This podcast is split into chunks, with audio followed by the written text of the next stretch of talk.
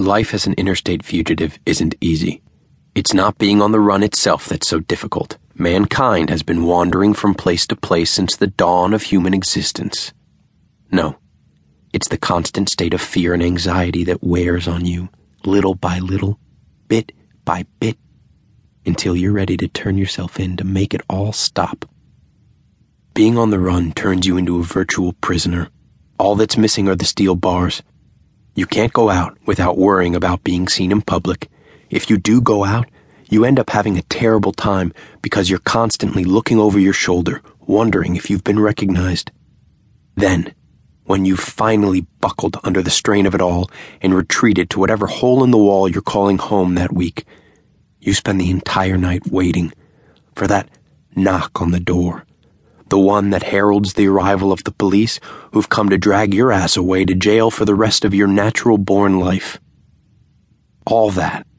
And I didn't even mention the never ending itch between your shoulder blades, that constant sense you're being hunted, tracked like a fox fleeing before the hounds. Fact is, life as a fugitive pretty much sucks. You'll have to take my word for it when I tell you that it's even tougher when you're blind. I know. Cry me a river, right? We, meaning Dmitri Alexandrov, Denise Clearwater, and I, had been on the run for the last three months. We'd left Boston in early September, just a half step ahead of an FBI agent named Robertson. Mr. FBI was convinced I was the serial killer known as the Reaper a particularly vicious monster he'd been hunting for more than a decade. He also thought I was responsible for the death of a homicide detective named Stanton. To be honest, I did have to take some responsibility for Miles's death. He wouldn't have been following me and ended up getting himself killed if I hadn't broken out of a holding cell at one police plaza.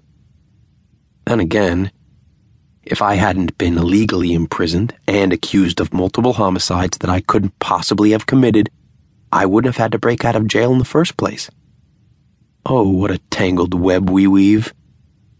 It all started with the kidnapping of my daughter, Elizabeth, five years before. I didn't know it then, but she'd been snatched by the supernatural equivalent of the man with a thousand faces, a doppelganger, or fetch as they were sometimes called that could take the form of any creature it came into contact with.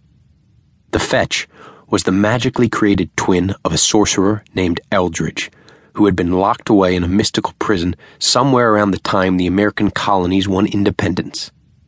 Eldridge eventually died, but not before he used the power that bound him to become a shade.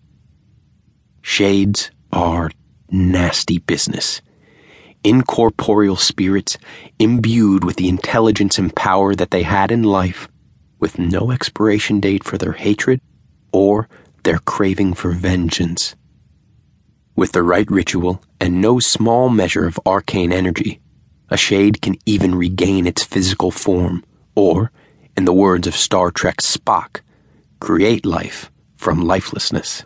All Eldridge needed to do was track down and slaughter the last living relatives of those who had originally sealed him away in that mystical prison beneath the earth, and he'd be home free. It had taken him more than a decade, but he'd made good use of the time, sending his doppelganger crisscrossing the country, killing as it went. By the time I'd entered the picture, he was down to the final four or five. If the doppelganger hadn't kidnapped my daughter, he probably would have succeeded. Instead of completing the ritual and waltzing off into the sunset, he'd been forced to fight for his life, and, in the end, the three of us had cleaned his clock and put him down like the rabid dog he was. Before we had, though, his pet fetch had disemboweled Stanton and nearly killed the three of us as well.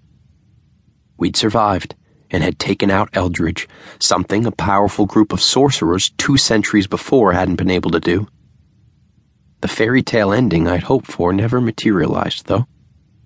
I soon found out that, while Elizabeth had been kidnapped by the fetch at Eldridge's command, she died in an accident almost a year before. Sending her ghost on to the rest she deserved was one of the hardest things I'd ever done. And what did we get for all our trouble? Three months of living as fugitives with no end in sight.